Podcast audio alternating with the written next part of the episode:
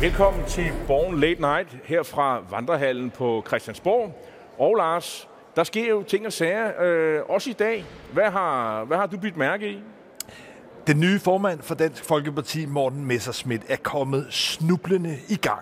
I sidste weekend, hvor han blev valgt, ja, der var der godt styr på tropperne. Der fik han de fornødne stemmer fra de delegerede. Men nu er kampen blevet alvor. For nu gælder det at få ro i gruppen og få samklang der. Og der må vi konstatere, at det går knap så vel, velorganiseret.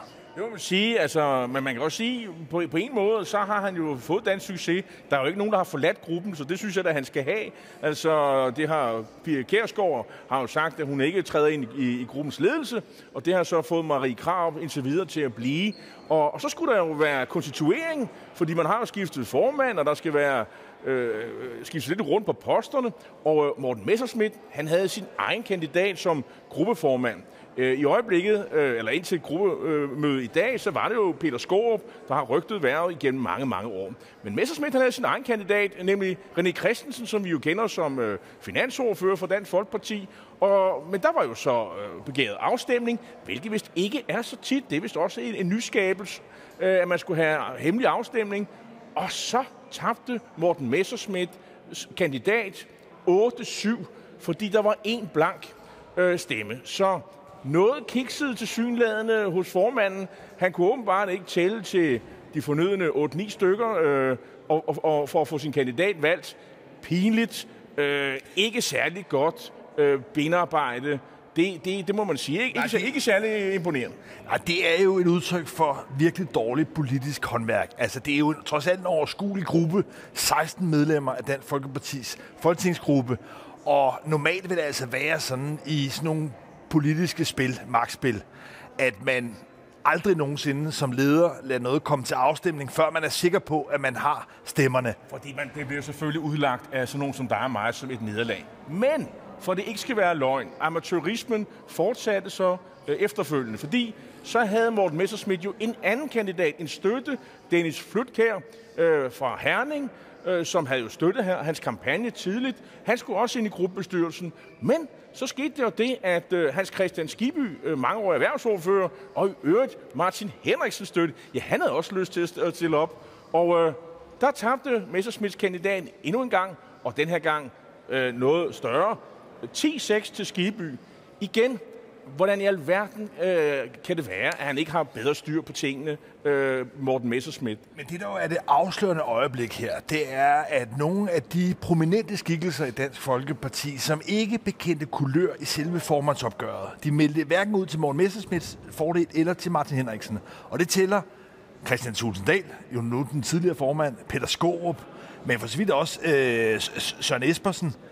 Ja, de har jo nu markeret, at de sådan set ikke støtter øh, Morten Messerschmidt, fordi det er ligesom den øh, vægtskål, der ligesom er blevet ændret, det er, at de her personer, det her triumvirat, som har styret den Folkeparti i mange år, ja, de har altså ikke til sin at lade Morten Messerschmidt få kontrol over partiet og kunne styre det. Og i første omgang er det jo en fiasko for Morten Messerschmidt indad til, men det er klart, at det er jo også noget, der svækker Dansk Folkeparti afgørende parlamentarisk, hvis man ikke kan regne med, at formanden Morten Messersmith i virkeligheden kan sidde og forhandle med regeringen, med de andre partier, og være sikker på, at han har sin gruppe med.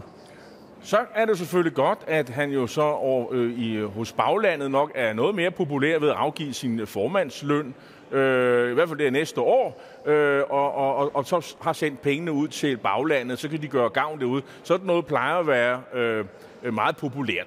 Men nok øh, med hensyn til Dansk Folkeparti, vi skal nok høre meget mere om, om dem.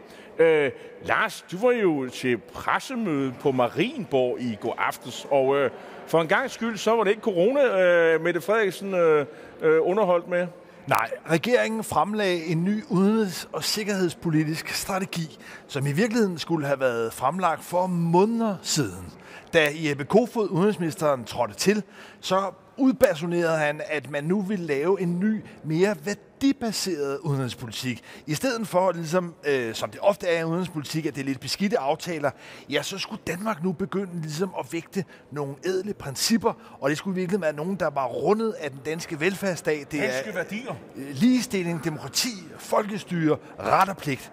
Men det blev kendret eller det blev mildt talt øh, skamskudt i virkeligheden, med den ydmygende retræte i Kabul. Lige pludselig var man nødt til ligesom at skrive om, fordi Danmark lige pludselig stod i en situation efter mange år med en aktivistisk udenrigspolitik og skulle rekalibrere. Nu har vi så senest set, at danske specialstyrker og kirurger er blevet sendt hjem fra Mali, og i det hele taget står dansk udenrigs- og sikkerhedspolitik lige nu lidt i en fiasko-spiral. Alle de ting, man har øh, kendt til, er, øh, er gået i stykker, er kortsluttet, og der er det så, at Mette Frederiksen nu forsøgte at lancere en ny udenrigspolitisk strategi, som skal være baseret igen på nogle af de her øh, fraser, vil jeg sige, nogle af de her lidt højtidlige formuleringer, om en mere værdibaseret. Og det udmyndter sig konkret i, at man nu fremover skal basere sig på klimadiplomati, på noget, man kalder tryghedsdiplomati. Økonomidiplomati. Ja, og, og nogle af tingene er selvfølgelig lidt øh, noget, vi har kendt før, men, men, men det er altså et forsøg fra regeringen på nu at formulere i virkeligheden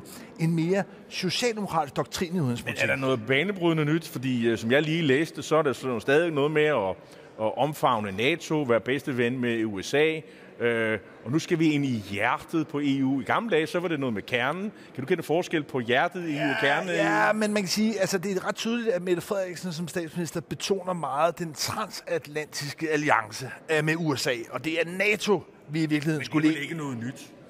Nej, men der er nu alligevel noget lidt interessant. Fordi ved, at Mette Frederiksen nu betoner, at vi skal ind i kernen af NATO, der ligger man også op til, at den hensigtserklæring, som Danmark i virkeligheden har forpligtet sig til helt tilbage i 2014 under Helle thorning Schmidt som statsminister om, og ville hæve forsvarsbudgettet op til 2% af BNP. Det er nu i virkeligheden både blevet Socialdemokratiets ambition, Jakob Ellemann Jensen, Venstres formand, har også været ude med den samme melding, og dermed er der jo sådan set et flertal. Men... Og det, det, man lige skal være opmærksom på her, det lyder jo bare som nogle tal. 2% af BNP. Det vil i praksis betyde, at man fremadrettet skal prioritere op mod 17 milliarder kroner mere på forsvaret om året. Og altså gå fra 1,5 procent af BNP til 2 procent BNP i runde tal. Det er 17 milliarder kroner. 17 milliarder kroner, ja, det er sådan lidt mere, end hvad vi plejer at se, øh, man råder med i, sådan, i, uh, i de store finanslove, vil jeg sige. Ja, for det er jo strukturelt. Altså det er igen, man skal huske det. Det er jo hvert år. Det, det, det er ikke bare uh, for et enkelt skud i bøssen, og så er det ikke klaret. Det er 17 milliarder hvert år. Og hvis nu, den, hvis nu øh, økonomien begynder at vokse, jamen så har vi jo tæller og nævner. Det vil sige, så skal man jo følge med og øge forsvarsudgifterne. Men i forvejen er det jo sådan, at regeringen har jo besluttet med, med, med række partier herinde i forsvaret, fordi at de skal jo øh, bruge penge på raketter til, til, til, til de her fregatter, der skal opstille soldater og andre ting, øh, og det er slet ikke kommet på plads endnu. Man er faktisk bagud med de planer. Kunne man ikke starte med at ligesom, øh, øh udføre de ting, man allerede har besluttet? Altså, nu kommer man en ny strategi. Øh, jamen, hvor, hvorfor ikke bare udføre det, man har øh, fokus på allerede har besluttet? Jo, men det, der er lidt vanskeligt ved det, det er, at de ting, man har besluttet, er i virkeligheden allerede nu fra en lidt gammel tid en tid, hvor man havde en forestilling om, det var dengang Danmark stadig var i Afghanistan, en forestilling om, at Danmark skulle have en brigade, der kunne sættes ind rundt omkring i brandpunkter, hvor vi kunne bidrage til krigen mod terror og andre ting. Men det virker jo til i dag at være en fortid, som ingen rigtig ønsker at komme tilbage til. Jeg kan da godt øh, komme i tanke om et brandpunkt, der er sådan ret aktuelt, øh, nemlig Ukraine og sådan noget. Og, og jeg har da også bemærket, at man sender øh, en øh, 35 afsted, og der skal øh, hvad hedder det, soldater til Baltikum, så, så man er jo i gang, øh, er man ikke? Ah, altså Mette Frederiksen sagde ret klart, at der, det kommer ikke på tale at sende danske soldater ind i en egentlig krig i Ukraine. Altså det er ikke sådan, at der er en brigade, som du har fuldstændig ret i, ikke endnu er på plads, der ligesom vil blive sat ind i Donetsk. Men det, man i stedet gør, det har du ret i, man opgraderer øh, nogle af de tropper, man allerede har i, i, i, i Letland. Man sender nu en fregat øh, til Østersøen, jo sådan set stadigvæk, kan man sige, i, i de indre danske farvand, om man vil. Men den egentlige militære forpligtelse, ja, den ønsker man ikke. Og jeg konstaterer bare, at når man er løbet med hælen mellem benene fra Afghanistan, nu fra Mali, man ikke har tænkt sig at engagere sig militært, i Ukraine, så rejser der sig et ret klassisk spørgsmål i dansk forsvarspolitik. Hvad skal det nytte? Og det svar, det synes jeg, svaret på det spørgsmål, det synes jeg altså ikke helt er kommet fra regeringen, når man tænker på, at man lægger op til at vil bruge så mange flere penge, 17 milliarder mere om året på forsvaret.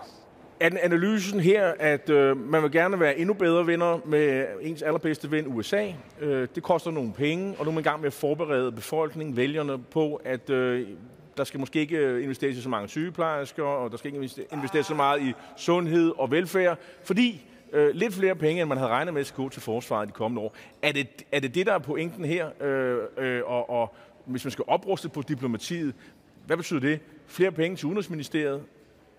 Jeg tror ikke, du skal regne med, at Mette Frederiksen og Socialdemokratiet kommer til at gå på, til valg på at bruge færre penge på sygeplejersker og velfærd for at gå på forsvaret. Fordi det, der i stedet for tegner sig, det er et spil omkring det næste forsvarsforlig. Det er sådan, at det gældende forsvarsforlig udløber med udgang af næste år. Det vil sige, at vi skal have et valg, øh, inden det forsvarsforlig udløber. Og jeg synes, det var meget tydeligt at mærke på øh, både statsminister Mette Frederiksen, forsvarsminister Trine Bramsen og udenrigsminister Jeppe Kofod, at man i virkeligheden gerne vil skubbe forhandlingerne om det forsvarsforlig hen på næste side af valget, så man netop ikke kommer ud i den ret ubekvemme situation og skulle forklare, hvor skal pengene findes? Hvor skal de her 17 milliarder, eller det er nok noget, der bliver trappet op undervejs, men så lad os sige en håndfuld milliarder ekstra i hvert fald.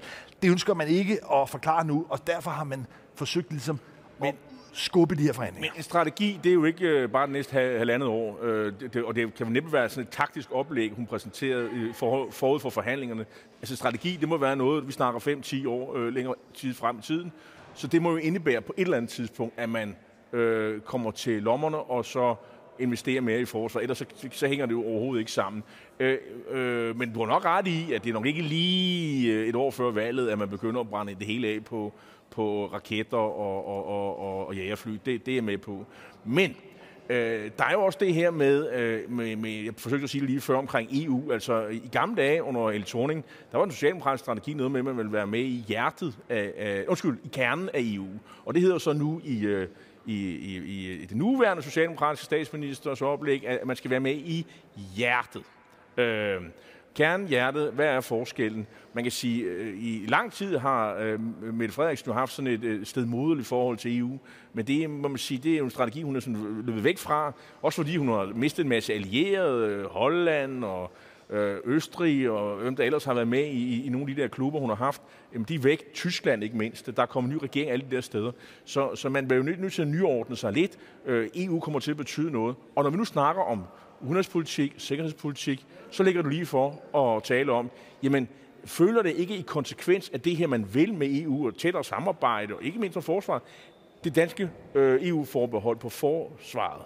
Øh, kan vi forestille os, måske ikke inden valget, det er med på, men måske i den næste periode, hvis Mette Frederiksen vinder, kunne det være hendes store politiske projekt, at tage en folkeafstemning og forsvarsforbehold. Det er jo i hvert fald det, som Venstres formand, Jakob Ellemann Jensen, allerede har spillet ud med. Han mener, at man nu ligesom skal begynde at diskutere en plan netop for, hvornår man i første omgang skal have en folkeafstemning om at afskaffe det her forsvarsforbehold.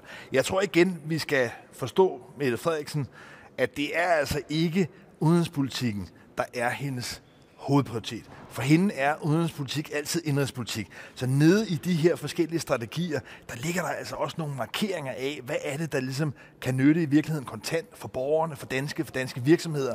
Og Mette Frederiksen er om nogen bevidst om den eksplosionsfar, der er i europapolitikken. Så jeg tror i hvert fald gerne, at jeg vil spå, at det heller ikke bliver før det valg, vi får i løbet af næste halvanden år, hvor Mette Frederiksen kommer til at åbne en flanke i forhold til EU-politik. Man kunne godt være fræk og sige, jamen det går måske hende, som det gør, ofte går med hendes øh, forgængere, at øh, de, meget, de starter med at være meget optaget i den indrigspolitiske dagsorden, og jo længere tid de sidder, så bliver de mere og mere optaget af sikkerheds- og udenrigspolitik. Man må også sige, at sikkerhedspolitik og udenrigspolitik øh, under Mette Frederiksen er også rykket væsentligt op på dagsordenen. Øh, ikke mindst på grund af Ukraine, men også hele Arktis. Men det vender vi selvfølgelig tilbage til på, på et andet tidspunkt. Fordi øh, der er jo også øh, sket øh, lidt andre ting, øh, kunne man sige. Hvad har du været optaget af?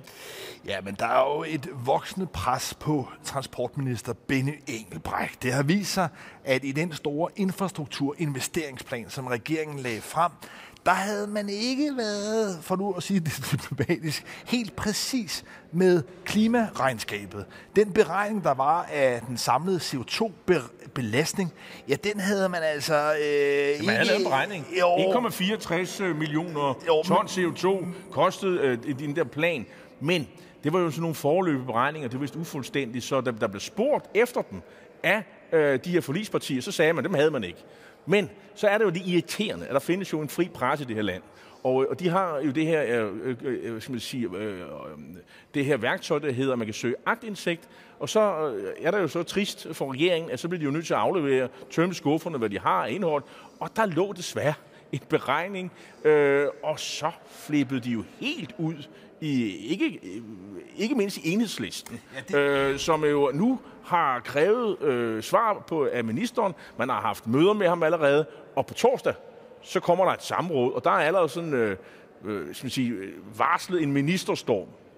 Det, der er den grundlæggende konflikt her, det er, at regeringen, altså anført af transportminister Ben Engelbrecht, har præsenteret den her store investeringsplan, som i høj grad rummer mange nye motorvejsprojekter. Og der formåede Ben Engelbrecht i præsentationen og regeringen at sige, at det her var klimaneutralt. Det var noget, der ligesom ikke ville bidrage yderligere til belastningen. Og det er den grundlæggende socialdemokratiske øh, fortælling, det er, at vi kan have vækst, og vi kan på en måde fortsætte det liv, vi har, og vi samtidig kan afbalancere det grønt.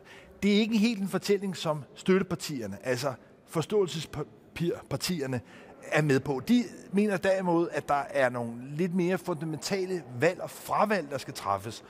Og det er noget, de ligesom fremførte i hele den diskussion. De krævede så at se, lad os få beregningen. Hvis I påstår, at det er klimaneutralt at bygge motorveje, så vil vi gerne se beregningerne. Det kunne man ikke dengang give. Nu er de så kommet frem, og det har selvfølgelig skabt den her splittelse. Det store spørgsmål er, fordi den her sag minder mig i virkeligheden lidt om øh, for en hel del år siden, hvor Eva Kær Hansen endte med at måtte gå der var der også nogle problemer med kvælstofberegningerne, øh, hvor de konservative var meget utilfredse med, at Eva K. Hansen som venstre øh, landbrugsminister ikke havde lagt de frem. Dengang endte det altså med, at Eva K. Hansen måtte gå. Hvad er situationen med Ben Engelbrecht? Altså, er det lige så voldsomt? Jeg, jeg tror, at øh, jeg, jeg tror, han har noget nemmere end øh, Eva Kjær til at, skal man sige, øh, øh, sige undskyld og øh, optræde ydmygt og beklage osv. Altså, øh, øh, nogle gange så er det jo øh, bedre øh, at tabe ansigt, end at, at tabe hovedet, som øh, Erling Olsen, øh, legendarisk øh, formand for Folketinget, socialdemokratisk justitsminister, engang sagde, øh, da han stod i en situation, der, der mindede lidt om det her. Altså, og det virker jo som om, at han lover bod og bedring. Det er også sådan, at øh, de borgerlige skal jo ligesom medvirke til, øh, den her forestilling. Det vil sige, hvis enhedslisten siger, Benny han skal væk, Benny, Benny Engelbrecht han skal væk, så skal de borgerlige stemmer til. Og der fornemmer man på den nye borgerlige og liberale alliance, at de synes ikke, sagen kan bære. Så det vil sige, hvis Dansk Folkeparti, øh, Dansk Folkeparti øh, VK er med sammen med enhedslisten, det er ikke nok. SF eller de radikale skal med. Der er ikke mange, der tipper, at SF går med på den, selvom de også er sure. Og så er der de radikale. Men vi har de her Kunne gamle, de være fristet? Men vi har de her gamle Halvdan Rasmussen-digt. Bennys bukser brændte. Bra. fordi Børge havde nemlig Bennys bukser på. Men, men jeg, brænder Benny Engelbrechts bukser? Øh, ja, det gør de jo, men jeg tror ikke, det er mere, end at hvis han leverer en troværdig, øh, fyldesgørende øh, forklaring i samrådet på torsdag. Jeg er helt sikker på, at han boger den. Han er, øh, altså, er allerede i skarp træning til at svare på alle de spørgsmål. Så vil man udstyre ham med en kæmpe næse, øh, hvor man siger, det var ikke godt nok, minister. Det skal ministeren ikke gøre. Ministeren skal give Folketinget de oplysninger, som øh, øh Folketingets partier efterspørger. Og hvis ikke det sker, øh, sker det en gang til, så ryger øh, øh, hans hoved. Og så siger ministeren, jamen beklager meget, og det skal jeg nok huske en anden god gang, og så øh, tror jeg, at dansk politik ruller videre derfra. Men det er jo også den måde, de her ministerstorme ofte bliver brugt i virkeligheden til at lægge et pres, man forsøger at udnytte i nogle andre forhandlinger. Og på netop klimaområdet, og for svidt også transportområdet, men højere på klimaområdet, foregår der lige nu aktuelt også nogle forhandlinger, både om en varmeregning i næste uge, begynder spillet om en højere CO2-afgift. Og i de her lidt komplicerede forhandlinger, ja, der tror jeg, at man vil fra støttepartiernes side forsøge at bruge det her pres mod Bengt Engelbrecht til at prøve at få nogle indrømmelser. Det er i hvert fald linjen for Radikale og SF. Og så er det jo også det, at øh, hvis der nu er, at øh, man vælter ministeren, øh, for eksempel de radikale, så kommer der måske en ny minister, Jamen altså, nu har man jo lavet en, øh, en aftale om, øh, om, om de her transportinvesteringer. Det er jo et kæmpe beløb, og det er 15 år frem i tiden osv. Vil man risikere alt det ved at fyre ministeren, og så i øvrigt ødelægge sit forhold til regeringen, som jo øh, i øjeblikket vel er noget bedre, end det har været, øh, fordi man har lige lavet en anden aftale, øh, hvor man jo faktisk i modsætning til VK øh, er meget lojal osv., jeg tror det ikke, men selvfølgelig kan man hisse sig op og slå på, slå på brystet og alle mulige andre ting og være vrede og sådan noget. Det skal man også, fordi man jo sådan set skal holde ministeren i ørerne. Ministeren skal svare uh, sandt på spørgsmålene. Men Ja, men lige nu er presset altså på Benny Engelbrecht. Det er ham, kan man sige, det, det er kor omkring. Men jeg tror også, vi konkluderer, at jeg vil blive lidt overrasket over, hvis det her fører til, når vi står her igen næste uge, at han er væk. Men Jarl, hvad er det, du optager af? Fordi man kan sige, at i den borgerlige blok er der jo også lidt tumult. Ja, altså, øh, vi har jo en øh, statsministerkandidat i rød blok, undskyld, blå blok, der hedder øh, Jakob Ellemann Jensen. Og det er indtil videre den eneste statsministerkandidat. Og så har der været spekulation meget lang tid om, øh, kunne man forestille sig Søren Pape fra de konservative, om han vil stille som statsministerkandidat, fordi alle kan jo se i meningsmålingerne, øh, og i øjeblikket er det jo sådan, at de konservative, de, de er foran øh, øh Venstre, selvom at Venstre jo mandatmæssigt stadigvæk er meget større end de konservative, altså herinde på Christiansborg nu, så i meningsmålingerne er de, er de, er de konservative større. Kunne man forestille sig, at der øh, på et eller andet tidspunkt vil Pape melde sig?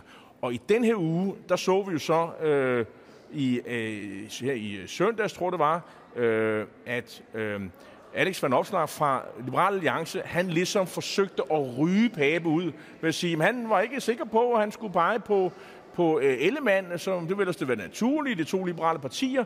Men hvis Pape havde et politisk projekt, han, så vil han jo gerne se det.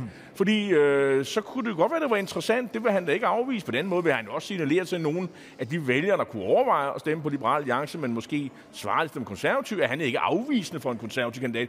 Jeg tror, formålet var at få Pape til at melde snarest muligt, at øh, han vil gerne være statsminister, fordi så vil det jo nok øh, skabe fornyet fokus på, okay, Pape, hmm, hvem er han egentlig? Hvad er hans politiske projekt? Øh, på en helt anden måde vil han blive trygtestet. Og øh, det har Pape og de konservative forsøgt at sno sig udenom i meget lang tid. Men og spørgsmålet er, om, om de kan blive ved med det. Men, men står du lige frem og siger, at øh, man ikke altid skal tage politikers ord for pålydende? For det umiddelbart var budskabet jo fra Alex Vandomslag, at han i virkeligheden lagde en lille bitte smule kant afstand til Jacob Ellemann, sagde, at det var ikke givet, at man ville støtte ham, og i virkeligheden jo støttede Søren Pape. Så man kan jo sige, altså på overfladen for pålydende, så var det en støtte til Pape og en distance til Jacob Ellemann, men i virkeligheden siger du, det var et forsøg på, så var det, det, modsatte det var et forsøg på at ryge ham ud. Kom nu, kom nu. Altså, hvis jeg skal støtte dig, og det er ikke afvisende overfor, så må du vise, hvad du er. Hvis ikke, så synes jeg, at øh, vi måske skulle øh, køre med ham, der er erklæret øh, som statsministerkandidat det er mit klare indtryk, at det var det, der var formålet. Men det er jo klart, hvis der er nogen, der har læst noget andet ind i det, øh, øh, under alle omstændigheder vil de jo lægge et pres, fordi hvis Liberal Alliance jo kan siges også være dem, der støtter øh, en konservativ statsministerkandidat, så vil endnu flere, øh, og pressen og andre sige, jamen nu har du øh, så mange partier, DF vil formentlig støtte dig, og Nye Borgerlige måske, øh, Pape, kom nu. Øh, hvornår får vi svaret? Jeg... Så kan han måske, måske ikke trække så længe. Det ved vi ikke. Han, men indtil videre, så går, så går det jo meget godt. Men prøv lige at forklare mig logikken i det her. Fordi vi er altså i en situation, hvor vi har en socialdemokratisk regering. Langt de fleste målinger har hen over perioden vist, at Mette Frederiksen også står til at kunne blive genvalgt. Så vi er altså ikke i den situation, at de ligesom kan, kan dele rådet endnu. Der er meget lang vej til, at man overhovedet er i en situation, hvor der kan komme en borgerlig statsminister. Så hvad er logikken i at bruge så meget krudt så meget energi på at diskutere i virkeligheden, hvad der skal ske efter et valg, man slet ikke har vundet endnu? Jamen, det er jo klart, at en opposition skal jo altid kunne stille med et alternativ, altså øh, til, til den øh, øh, øh, regering, der er nu. Altså noget, der man vil sige er troværdigt. Altså vælgerne vil gerne øh, sige, Mette Frederiksen, ja, det kender vi, det projekt, øh, så nogenlunde. Øh, men er der et alternativ? Hvis jeg nu ikke lige er så vild med hende, så kunne jeg måske overveje noget andet. Der skal jo stå et eller andet troværdigt projekt, og hvad er det så? Og hvem skal være statsminister? Øh, er det Pape, alle Ellemann? For nogen vil det være afgørende, for andre ikke. Men, øh... Det er vel ikke noget, der rykker... Altså, det jeg ikke forstår i logikken, det er, at det er vel ikke rigtig noget, der rykker vælger hen over midten. Jeg er med på, at for Liberal Alliance og Nye Borgerlige, som er nogle små partier, der kan det selvfølgelig være vigtigt at prøve at få nogle øh, borgerlige statsministerkandidater til at forpligte sig på deres niche-dagsordner. Men det er jo næppe noget, der nødvendigvis vil være mandater til efter et valg, og det er i hvert fald slet ikke noget, jeg kan se en dynamik i, man kan vinde et valg på. Så er det ikke på en eller anden måde et udtryk for trods alt en lidt en desperation, en erkendelse af, at man altså i virkeligheden ikke står til at kunne få statsminister, for ellers så vil man vel skyde på jeg, jeg regeringen. Tror ikke, jeg tror ikke, man... Øh, ja, nu, nu er det jo ikke sådan et, et, et, et projekt, som sådan... Øh, øh, hverken V og K jo øh, har sat i søen her. Altså, det, det, er, det, er jo, det er jo noget, man oplever i det daglige, den her rivalisering, og den har stået på længe, og den er jo også drevet af, af medierne, det skal vi jo ikke være øh, altså blege for, selvfølgelig. Øhm, men indtil videre, øh, der, der er jo en grund til, at Jacob Ellemann er en statsministerkandidat. Han, Venstre har jo været statsministerpartiet, i hvert fald, øh, hvor man har stillet med kandidaten, øh, siden... Øh, 98 eller deromkring. Så, så for dem er det jo også, der er noget prestige øh, her. Øh, for de konservative er der selvfølgelig en drøm om at komme tilbage og blive det afgørende store parti. Øh, du kan så sige, jamen har det nogen betydning? Så ja, det har betydning. For, for, for de partier har det stor betydning. Men om det kan flytte vælger hen over midten og vej, det, det kan jeg godt være uenig i. store... Men der var jo kommet en valgkamp på et tidspunkt, hvor Mette Frederiksen skal jo stå over for en eller anden. Men lige i øjeblikket, så ser det ud som om, hun skal måske stå over for to. Det vil alt andet lige være til fordel for Mette Frederiksen, er i hvert fald min vurdering. Og det er i hvert fald en kæmpe fordel for Mette Frederiksen, at regeringen kan blive ved med at sætte dagsordenen, komme med udspil, komme med forhandlinger osv., mens oppositionen nu efter corona altså står i virkeligheden og diskuterer, øh, men, hvordan man skal sælge jo, men, men, skinnet. Men det er også fordi, at øh, du får det til at fremstå som om, at det, det er sådan noget, man snakker om hele tiden. Øh, det, det, det, der jeg også fornemmer på vandopslags øh, skal man sige, forsøg på ligesom at gå i by med det her, det er, skal vi ikke se for det her afklaret i god tid, så, så vi ikke skal bruge tid på det. det ikke. Sådan, det... Så, sådan så, at vi kan snakke om politik. Men den diskussion i den borgerlige blok skal nok fortsætte, og regeringen vil nok også have minister i første omgang, Bine Engelbrecht, som er presset. Men det var, hvad vi var rundt om i dag i Borgen Late Night på gensyn i næste uge.